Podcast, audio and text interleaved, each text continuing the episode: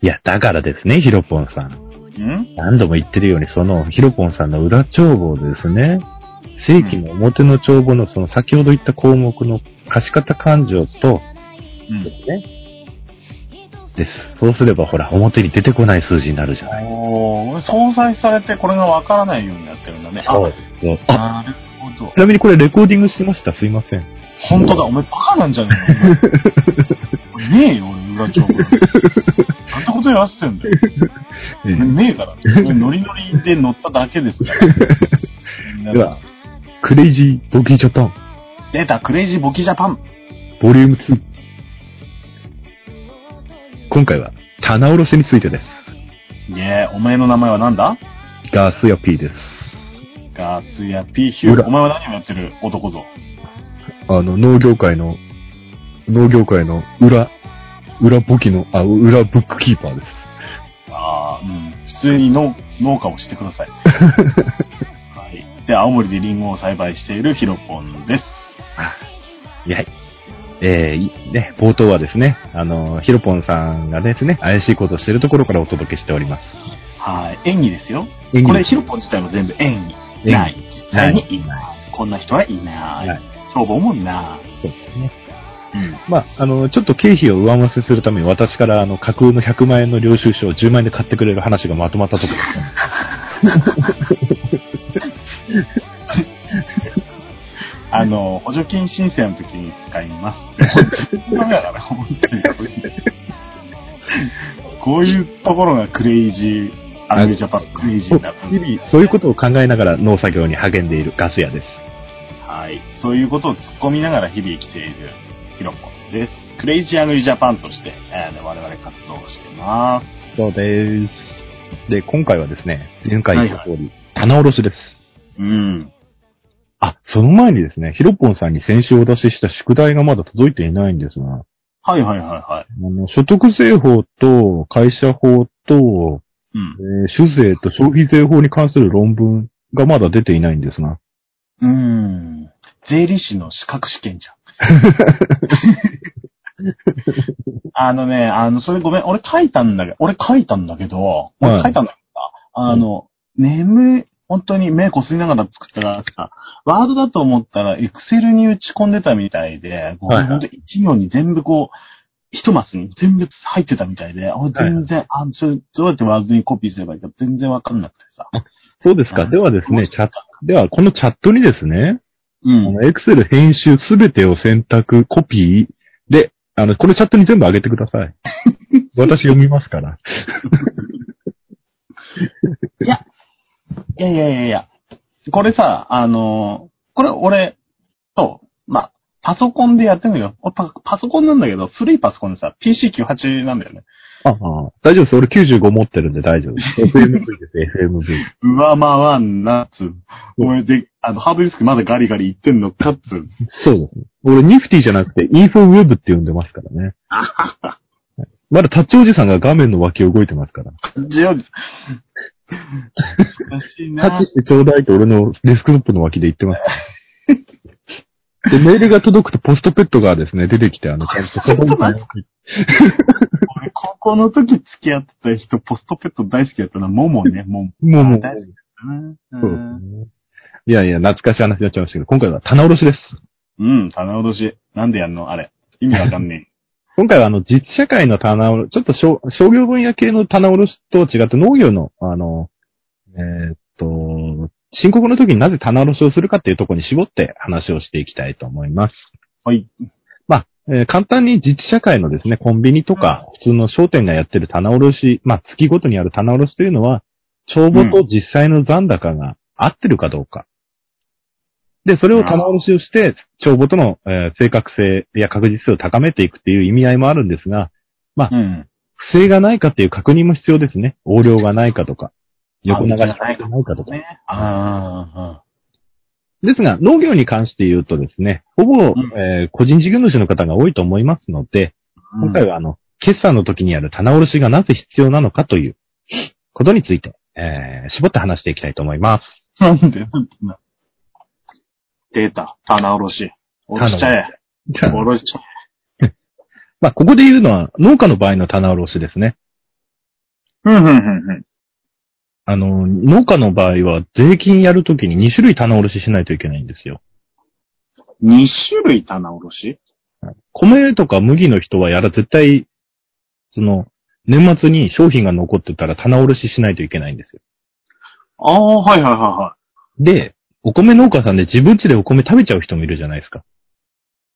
い。100票とか100票も、100、100票食べる人いるのかな、そんな年間。学校だと思うね。あの、家事消費とか聞いたことないですか家事消費とか。ああ、はいはいはいはい。100票とか 100, 票100票とか、そうですね。 ?100 票なんか。で、それを、あの、聞いて、あの、うん。来年に持ち越さないといけないですよ。そうだよ。ですよね。で、米麦だけで野菜とか別にやらなくていいみたいで、あんまり。米麦の野菜やってください、みたいな。米麦そうなのですかうん。そうなんでえー知らなかった。す。で、あとは、その、あとは残ってる肥料とかの資材ですね。うん、資材。それも使ってなかったら来年繰り越さないといけないんですよ。そうですね。その年の経費にしちゃダメだよ、みたいな。そうそうそうそうそう。で、で、ここでヒロポンさん、うん。おかしいと思いませんか何もおかしいと思わない。いやいや、簿記だ と、簿記だと、はいはい。普通使ったら、こう、帳簿仕分けしてですね、うん。あの、肥料とか、例えば農薬使ったら、本当は記帳しないといけないんですよ。普通の商業簿記的な考えでいくとですね。何に簿記に帳簿にまあ、継続法っても言うんですけど、はい。でも農家はそれやらなくていいんですよ。あ、そうなんだ。はい。農家は、その日、その年買った分から、うん。最後の年に残った分引いて、うん。で、その、い答えが、その年使っ、経費として認められる部分だよね。っていう感じで税務申告すればいいだけなんでうーん。これを棚卸し、そうですね。これは継続法の反対側、ちょっと名前ど忘れしちゃったんですけど、棚、まあ、えーっと、まあ、棚卸し法とも言いますね。へえ。農家だとそういうの、あの、肥料買った瞬間に肥料費で落としちゃうじゃないですか。そうそうそうそう。そうだよ。でそれやると脱税の温床になっちゃうわけですよ。ええまるで今、そうそうそうって言った俺が脱税してるみたいじゃない やべ、今年ちょっと税金いっぱい払いそうだから、来年の肥料いっぱい買っとこうみたいな人が出ちゃうわけです。はいはいはい。農家でね、そしたら肥料費みたいになっちゃうわけです。だから棚卸しし、棚卸しして、来年の分は今年の経費に入れちゃダメだよってなる。へえ。で、商品とかの棚卸しも、その年に売り上げてないんだから、うん。その年に売り上げてない分の経費も次年度に繰り越さないとダメだよね、みたいな感じ。うん。だから、大変なんですよ。落ちよ。だから大変なんです。大変なんですよ。大変だった話が。そう。貸借対照表で載せる。これ一応、な、帳簿上なくなっちゃうと困るじゃないですか。うんだ。から、棚卸資産で、あの、帳簿には一応載せるんです。要は、うん肥料も資産ですよね、みたいな。使ってない状態だったら。ああ、なるほど。はい。したんだね。そうだね。なんで、なんでそれをやら、形式的にやらない、やらきゃ、やらなければいけないかっていうとですね。うん。例えば、肥料とか農薬買うのに現金使っちゃってますよね。うん。使っちゃうよ。で、年末に残ってますよね。使そっの、ち棚ゃう卸しする肥料とか農薬が。うん。貸借対照表上だと、そのままだと、現金だけ少なくなってる状態になっちゃうんですよ。そうだね。だから、その現金が何の形態に変わってるのかっていうのを、決算の時の貸借対照表に、本来は載せておけば、あ、10万円分は農薬として、形現金じゃなくて、現金が農薬として残ってると。その10万円なら10万円分。そういうことか。ただ、このくほどいいってわけではなくて、経営上はこれあの、使いたくても使えない、お金、お金で換算されてますけど、お金としては使えないものなので、うん。あんまりいっぱいある経営体は、いい経営体とは言えないですよね。確かに。その分、お借り入れたお金とか、あーどっからか集めた資本金とかが、肥料とか農薬にいっぱいになってるっていうのは、お金の使い方としてはちょっとまずいですよね。在庫がいっぱいあるってこと在庫がいっっぱいあるってこと。ぱい。うん。経営体ってあんまりよろしくないってよく言うのはそういうことなんでうーん。す。商品、商品にしてもそうですね。回転率が悪いってことは、それだけ、現金の状態であることが少ないってことですからね。だから、従業員さんとか肥料屋のは掛けの支払いとかって、出ないじゃないですか。うん。だから、資産としては乗ってるけど、それが流動資産よりもしかったらちょっと、経営的にリスク取りすぎじゃねみたいな感じになっちゃう。あーちゃんとした、あれだね、なんだ。まあこれ、ポッドキャストとか、はい音声だけでやってますけども、本当に映像つけたら、あの、あれだね、本当に、塾だね。これは塾になりますな。ガス屋塾半端ないですね。いやいやいや。いやいや、いや、これもですね、あの、皆さんの経営力向上のためにですね、うん。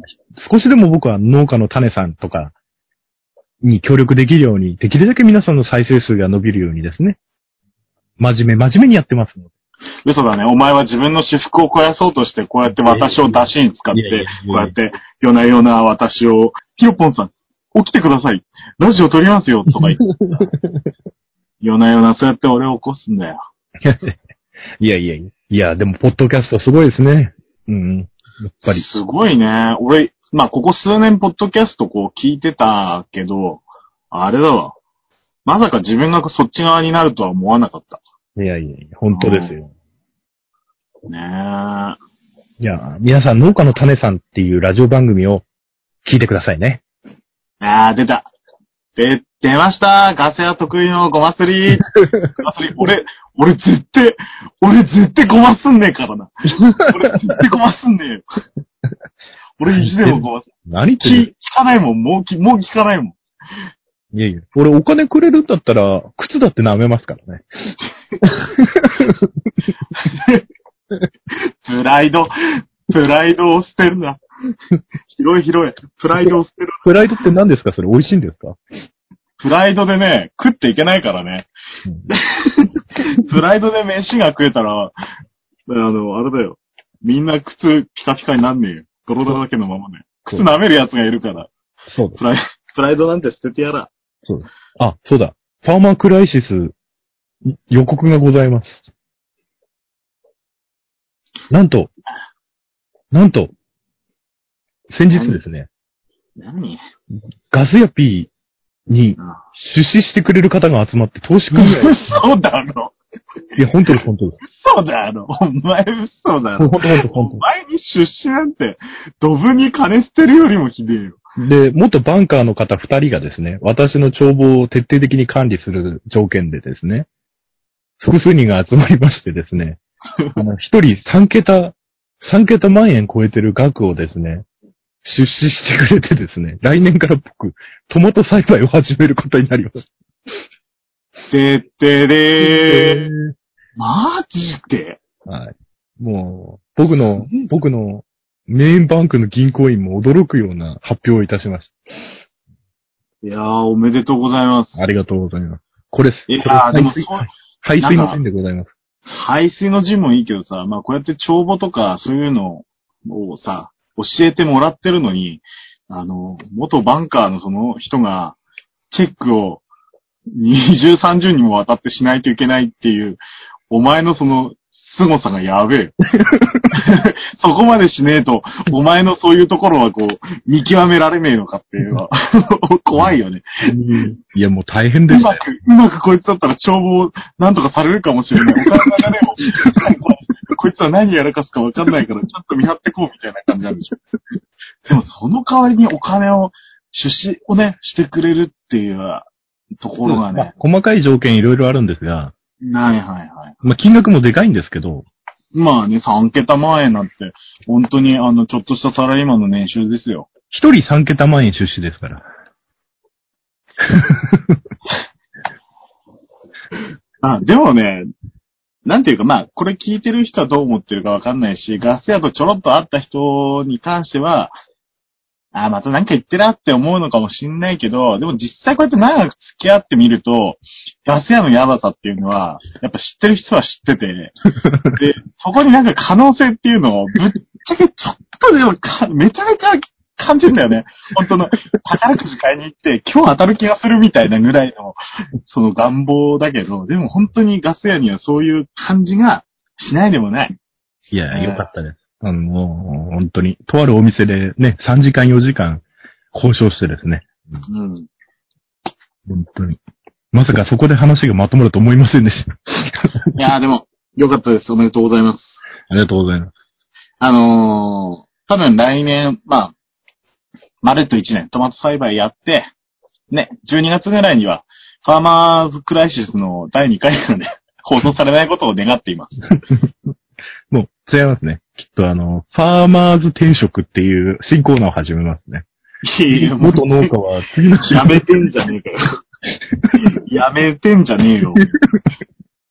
せめて、あの、何こう、ファーマーズ、リターン。いや、ダメ、リターンもダメだ。なんかこう、帰り咲いたみたいな。成金になったみたいな。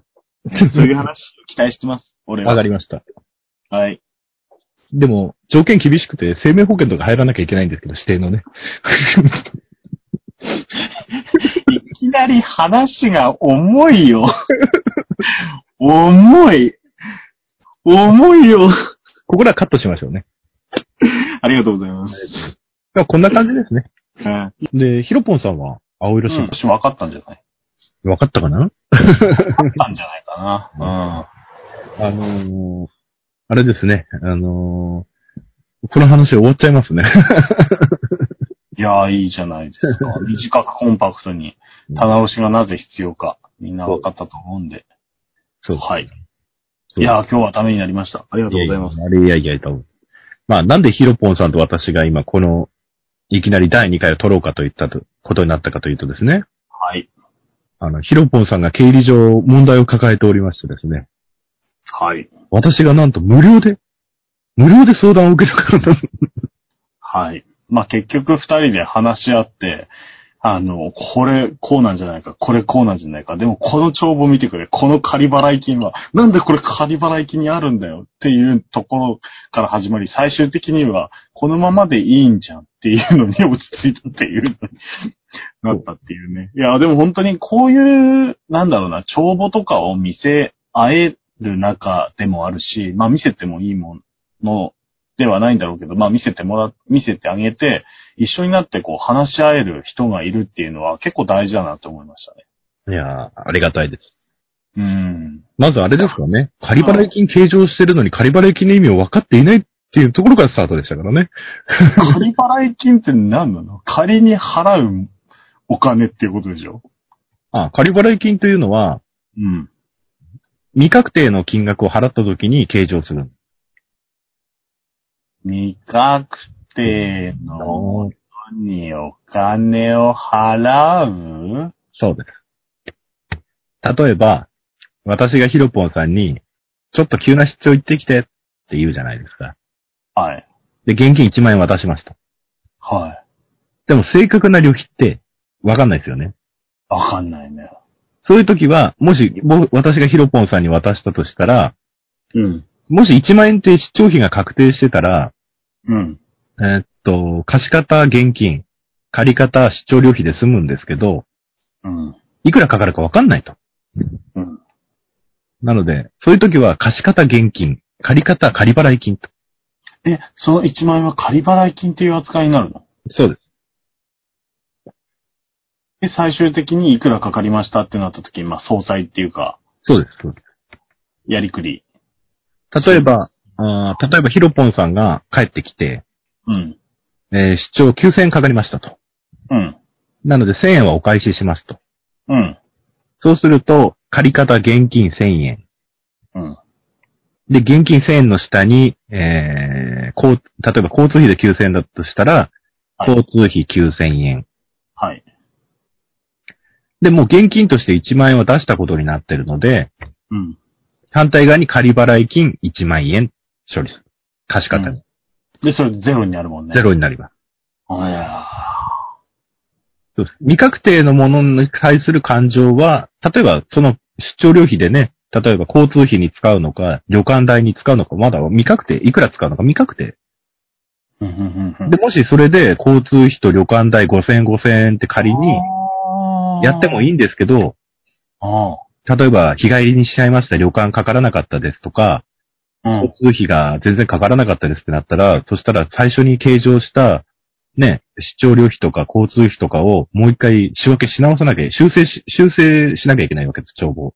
ああ、仮払い金ってそういうのなんだ。そういう、そうです。ああ、なんか、自由に使っていい感情科目だと思ってた。まあ、まあ、あれですね。使途不明金とかで帳簿じり合わせるのに会計ソフトが、こう、帳簿閉じようとしたら、ここ、ここがエラー、エラー、エラーみたいになるとみんな仮払い金とか未収金とか前受け金とか元入れ金で調整するんですよね。あそうなんだ。ダメだよ、そういうことしちゃう。みんなみんなダメだよ。ちゃんとわかんないところは税理士とかわかる人に聞いて、解決して、ちゃんと、ね、申告の日を迎えましょう。はそうでい。す、そうです。なんで、仮払い金という勘定科目は、そういうふうに使えます。いやー、ねその感情科目シリーズもやってほしいね。クレイジーボキジャパン。クレイジー分岐。勘定科目シリーズ。こう、感情科目、これ何の時使うのみたいなのは、うわ、ちゃんと勉強した人だとわかるんだろうけど、俺みい。たいに、あの、独学でやってるやつは、あの、うんちょっとわかんないかもしんないなうんまあ、そうですね。まあでも、簿記の初期、最初に教えたルールで左右が一致しなきゃいけないというルールさえ覚えておけば、うん本人が把握さえできていれば、ぶっちゃけ勘定科目って何でもいいんですよ。 いろいろな、いろいろな引き出しだとクレイジーお前クレイジーだぞ。 ダメだぞ、そういうこと教えちゃう。いや、あの、感情科目は簿記で何、何かっていうと、ラベルのついた戸棚なんですよ。うーん。で、いろいろいろいろこう、細かく分かれてくるので、うん。いろんな引き出しにこう、ボンボンボンボン入れるわけです。うん。例えば、あの、出張旅費とかっていうボックスもあるし、仮払い金っていうボックスもあると思ってる。はい。でそのボックスに、どんどんどんどんその、種類ごとに分けていくと思う。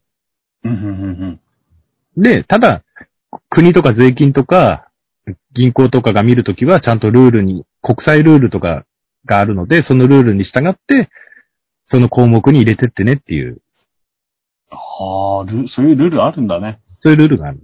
ルールルン、ルールルン、ルで、貸借対照表とかも、ール実はあの、暗黙のルールがありまして、聞いてないね。聞いてないね。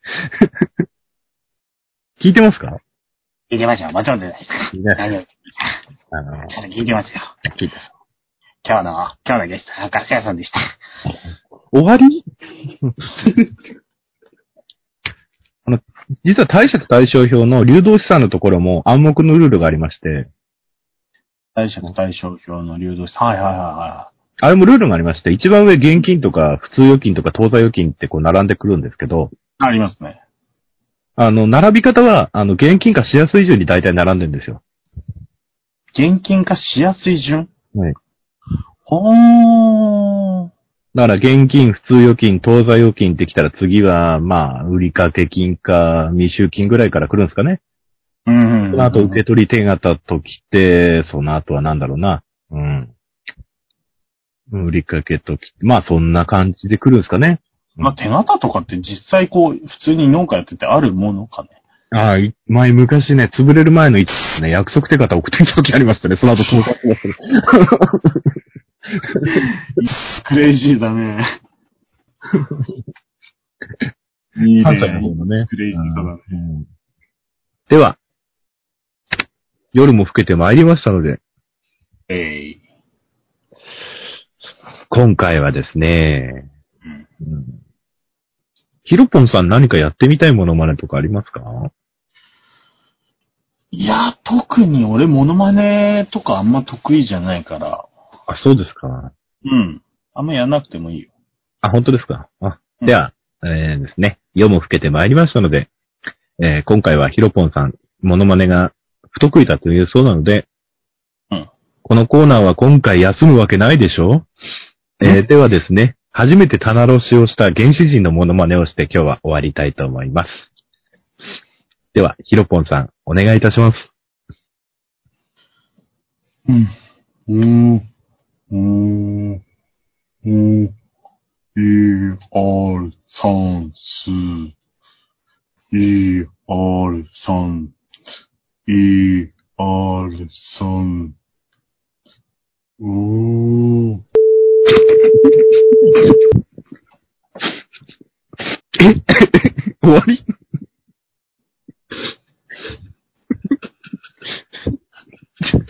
え、ちょっと今ちょっと放送事故が起きてしまいましたね。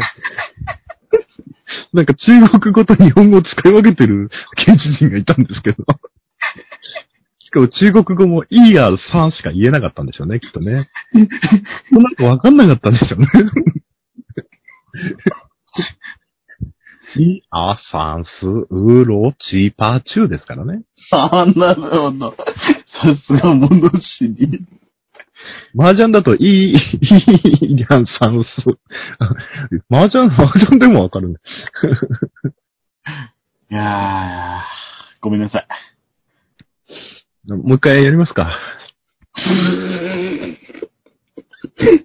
原始人やめね。喋る面って卑怯だよ。あ、そうですか。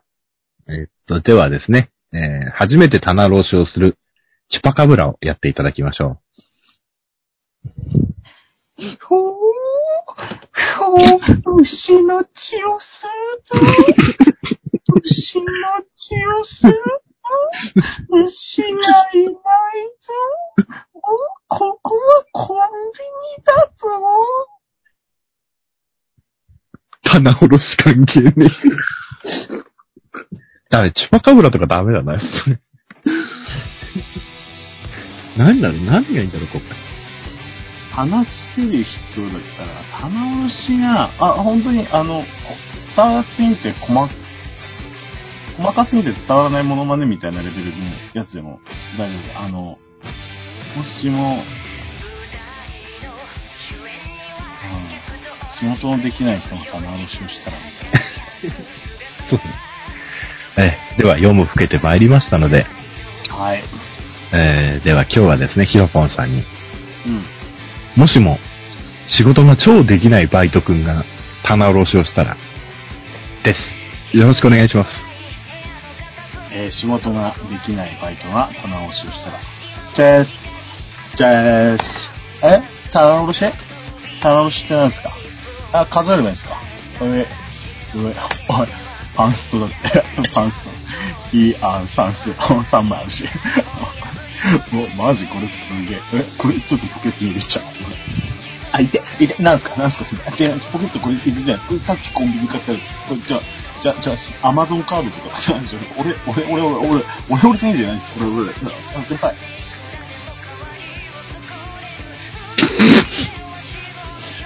近年稀に見るひどさですね。では、See you next week. Goodbye.